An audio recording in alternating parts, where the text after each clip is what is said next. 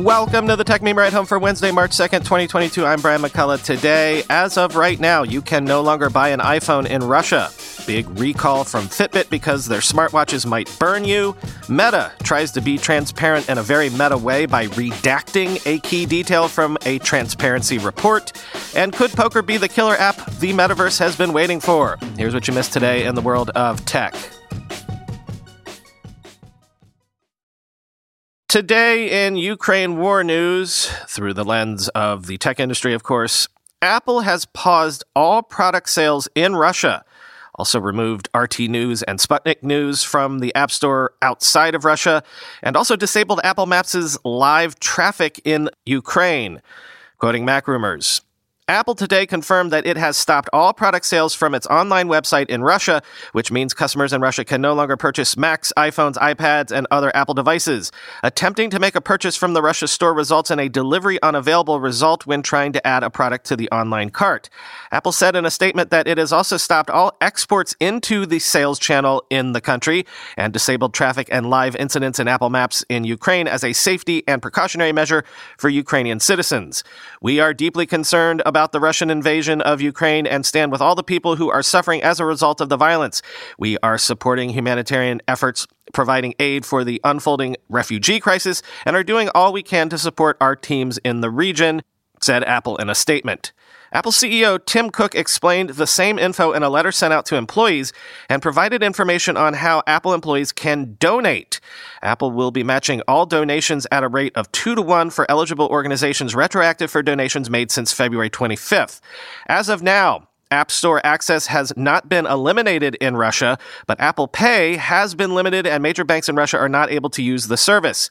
RT News and Sputnik News have been removed from the App Store outside of Russia in addition to Apple's other measures, end quote.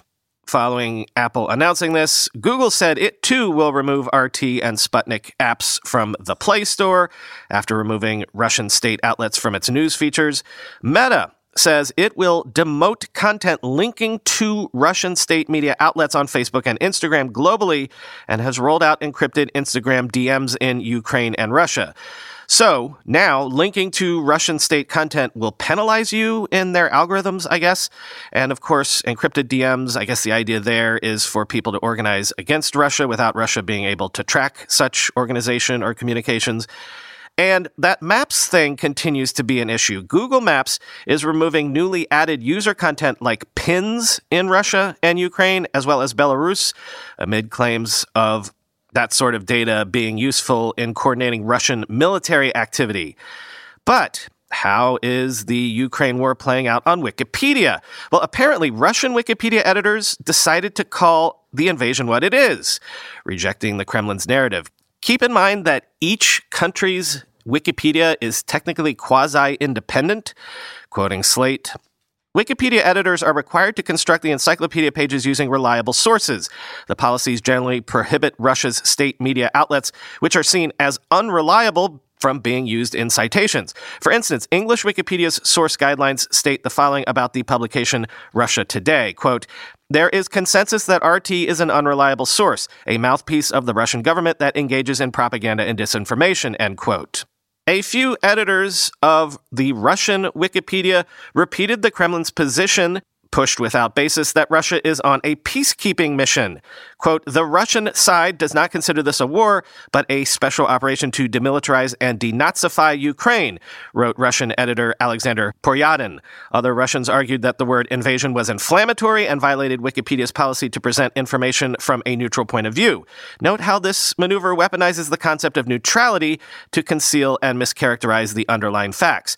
Ultimately, Russian Wikipedia editors determined that the word invasion was accurate and reach an agreement to preserve that word in the article's title.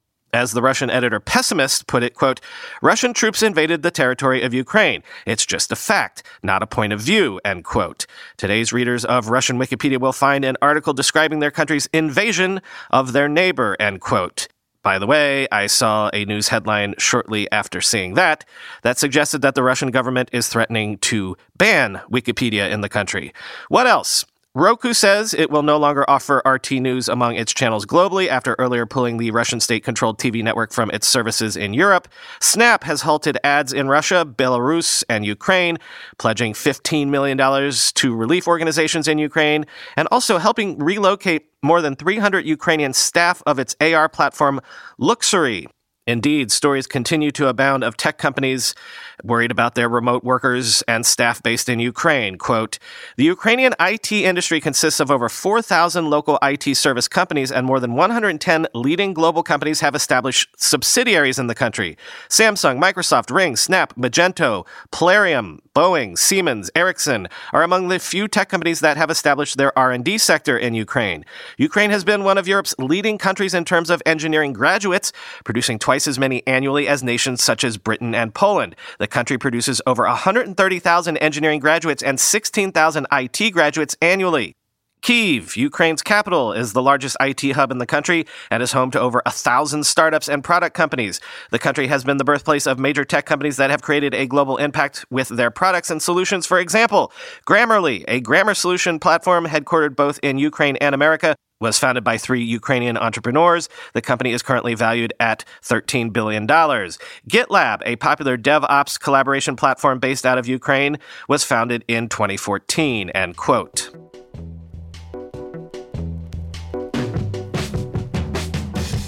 Fitbit is recalling Fitbit Ionic smartwatches after receiving 118 reports of burn injuries. Fitbit sold around 1 million units of the Ionic in the US and around 693,000 internationally. Quoting Engadget, Fitbit has issued a voluntary recall for Ionic smartwatches that it manufactured and sold from 2017 through 2020. In its announcement, it explained that the model's lithium ion battery can overheat and pose a burn hazard in, quote, very limited instances. According to the Consumer Product Safety Commission, Fitbit received at least 174 reports of the watch's battery overheating. It received 78 reports of burn injuries that include two second degree and four third degree burns in the US, as well as 40 reports of burn injuries from other regions. The company, which stopped selling the product in 2020 before being acquired by Google, sold around a million Ionic smartwatches in the US. While 118 reports of burn injuries might be a small percentage of the total number of units sold, Fitbit said it's taking, quote, this action out of an abundance of caution, end quote.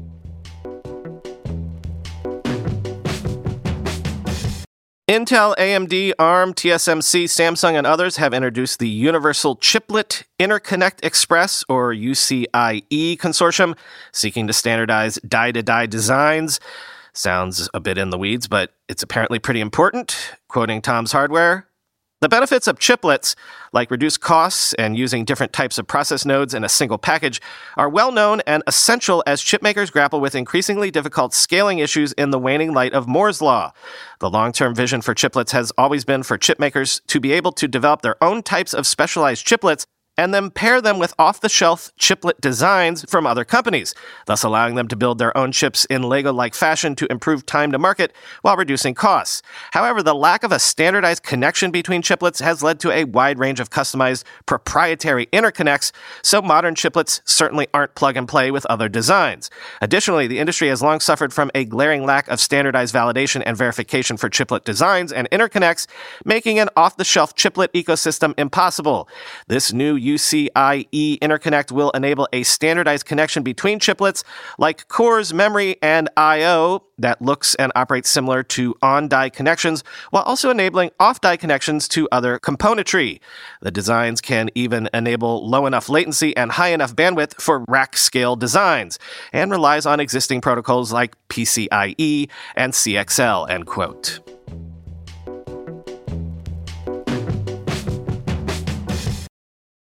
For the first time last year, in the interests of transparency, Meta began releasing a widely viewed content report outlining what content was shared most on their various platforms. Well, Meta went and released its report for Q4 of 2021, but there's one problem. This report shows that the most viewed Facebook page for that quarter came from a banned account. And Meta won't reveal what account that was. Quoting social media today.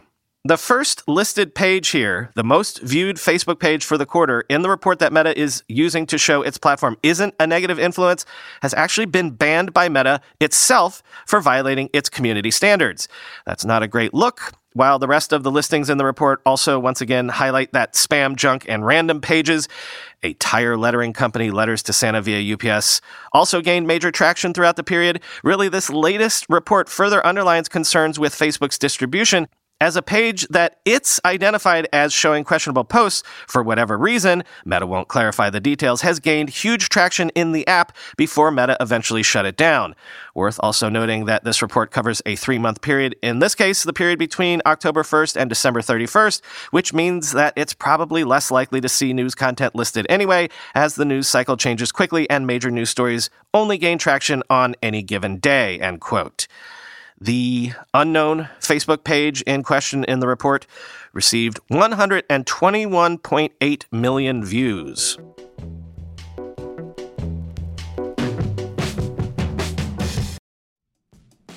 We're being sponsored today by a company on a product that longtime listeners know I have used for years and cannot, literally cannot live or at least work without it. 1Password. One Password combines industry leading security with award winning design to bring private, secure, and user friendly password management to everyone. Companies lose hours every day just from employees forgetting and resetting passwords. A single data breach costs millions of dollars. 1Password secures every sign in to save you time and money, any device, anytime. 1Password lets you securely switch between iPhone, iPhone, Android, Mac, and PC with convenient features like autofill for quick sign ins. All you have to remember is the one strong account password that protects everything else your logins, your credit cards, secure notes, or the office Wi Fi password. 1Password generates as many strong, unique passwords as you need and securely stores them in an encrypted vault that only you have access to. I started using 1Password, what, a decade ago? Join me and over 100,000 businesses on board the 1Password bandwagon. Because right now, my listeners get a free two-week trial at onepassword.com slash ride. That's two free weeks at the number one, the word password, all one word, dot com slash ride. Onepassword.com slash ride.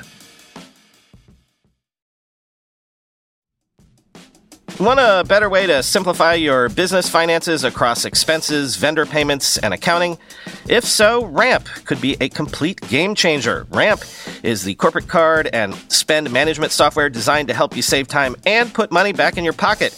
Ramp gives finance teams unprecedented control and insight into company spend. With Ramp, you're able to issue cards to every employee with limits and restrictions and automate expense reporting so you can stop wasting time at the end of every month. Ramp's accounting software automatically collects receipts and categorizes your expenses in real time so you don't have to.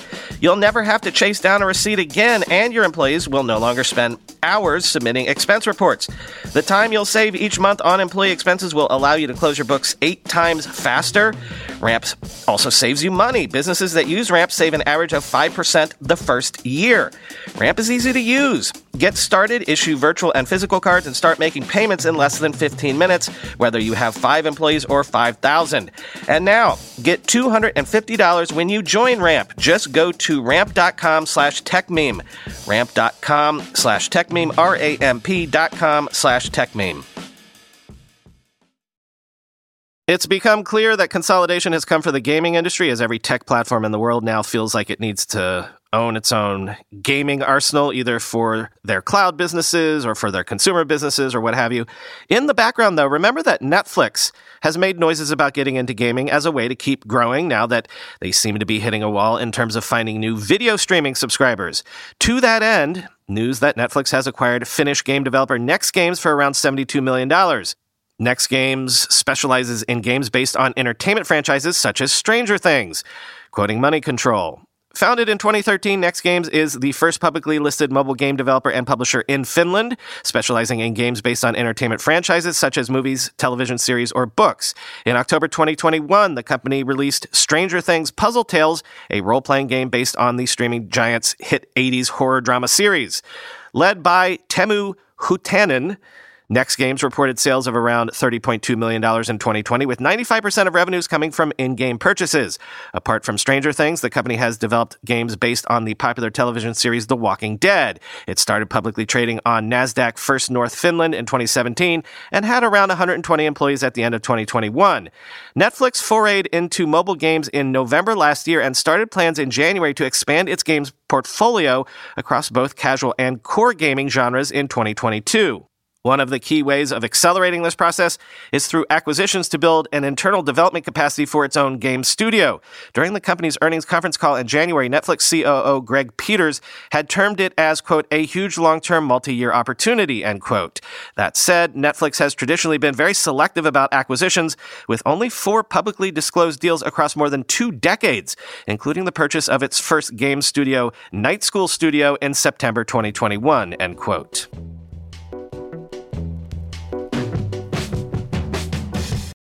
Finally, today, as I think I said on a recent bonus episode, these days when I get requests to be interviewed by various outlets, they tend to want to talk to me about my book and they want to ask me how the lessons of the early web and the internet era might apply to crypto and the metaverse. In other words, they tend to want to ask me what made the web take off and could similar things make crypto and web 3 take off?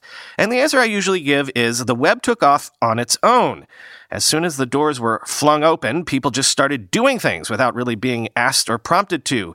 Three things in particular porn, commerce, buying and selling things, and just talking to each other. Email at first, but also early chat and message boards. And the talking to each other was often very much tied up with the porn and commerce aspects, of course.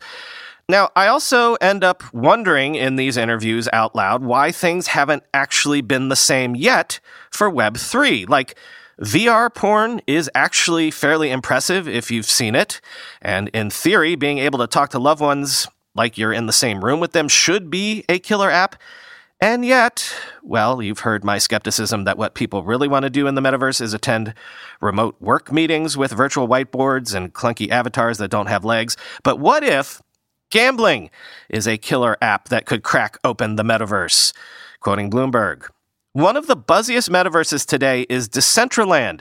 Visitors enter the virtual space through a web browser, choose an avatar, and are transported to a vibrant digital hub where they can tour a replica of Sotheby's London Art Gallery, attend a virtual Paris Hilton concert, or visit a JP Morgan and Chase company lounge featuring a portrait of Jamie Dimon. As it turns out, though, the place people most frequently visit in Decentraland is the casino. Inside, hundreds of people dressed in streetwear and sunglasses sit around or hover above poker tables, all rendered in graphics that would have looked cutting edge two decades ago on the PlayStation 2. Every few seconds, the ka-ching of a cash register and a burst of hand clap emojis signal someone has won. To play, guests must buy or borrow a piece of virtual swag sold by the casino, a hat, sunglasses, shirt, cigar that can later be sold for cryptocurrency. The poker chips can be used to upgrade the items and boost their value. The four poker rooms in Decentraland frequently host about half of the people in its metaverse at any given time. Gambling has served as an accelerant for many technologies over the years, and the metaverse may be no different. However, resting a business on gambling or anything that looks like it comes with a lot of risks. U.S. regulators have recently signaled that online betting and cryptocurrencies are two of their top priorities. In Decentraland, the poker parlors, known as Ice Poker, are run by a company called Decentral Games, which doesn't possess a gambling license in the U.S. and argues it doesn't need one. Gamers aren't directly cashing out chips for money after they play, says Ryan DiTaboda the company's chief operating officer, yet experts say the system exists in a gray area. Any contest or prize predicated on buying in constitutes gambling, says Jeff Ifrah, an attorney who specializes in gambling law. If you have to buy in to participate in a contest, even if the chips are free, the purchase of a prerequisite to play is a problem, end quote. Decentraland is a fusion of the two most sought after themes for technology investors the metaverse and Web3. People buy and sell the app's custom currency, Mana, M A N A, which has a market value of $4.7 billion. Some 600,000 people use the app each month, according to its creative director. Decentraland has captured headlines for hosting a DJ performance by Deadmau5 and for persuading Barbados officials to construct a virtual embassy there. But at the heart of the metaverse's economy are its betting parlors. The partnership between gambling and new technologies goes back decades. Bally's video poker machines were already big hits in Las Vegas by 1981 when the first personal computers hit stores. Microsoft introduced Internet Explorer in 1995, and over the next couple years, 15 online casinos ballooned into 200, generating about $1 billion in revenue for the new online gambling moguls. The original source code for Bitcoin contained references to a virtual poker game that was never released.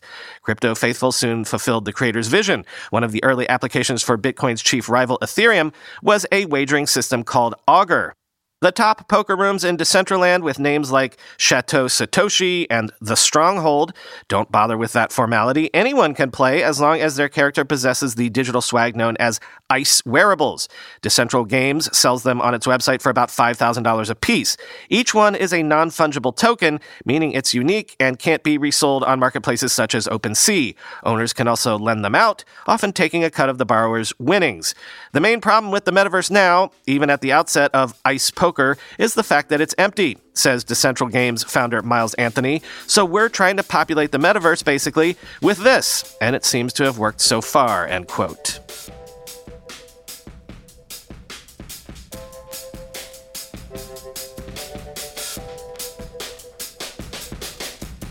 Quick question. Every day when I am processing this show, I open up the file in Apple Music used to be known as iTunes, of course, to edit the metadata for each individual show file. You know, I put the date on there, assign an album in quotes to each file that corresponds to the month it was published. I name it, you know, Techmeme Ride Home as the artist. I've done this because I don't know how the files end up showing up wherever you end up playing them. And it's not a huge time suck to do this, maybe 60 seconds at most, but should I keep doing this? Like, for example, today's file, I did not bother with the metadata, but yesterday's show I did. So, does this affect how the episodes showed up in your pod player or, say, on your car's infotainment system or whatever? If no one notices a difference, then maybe I'll stop doing the metadata. I guess I'm just old school and I was like, well, people might be saving these files, so helping to keep them organized via the metadata could be useful. But if there's no real utility for anybody, maybe I'll stop doing it.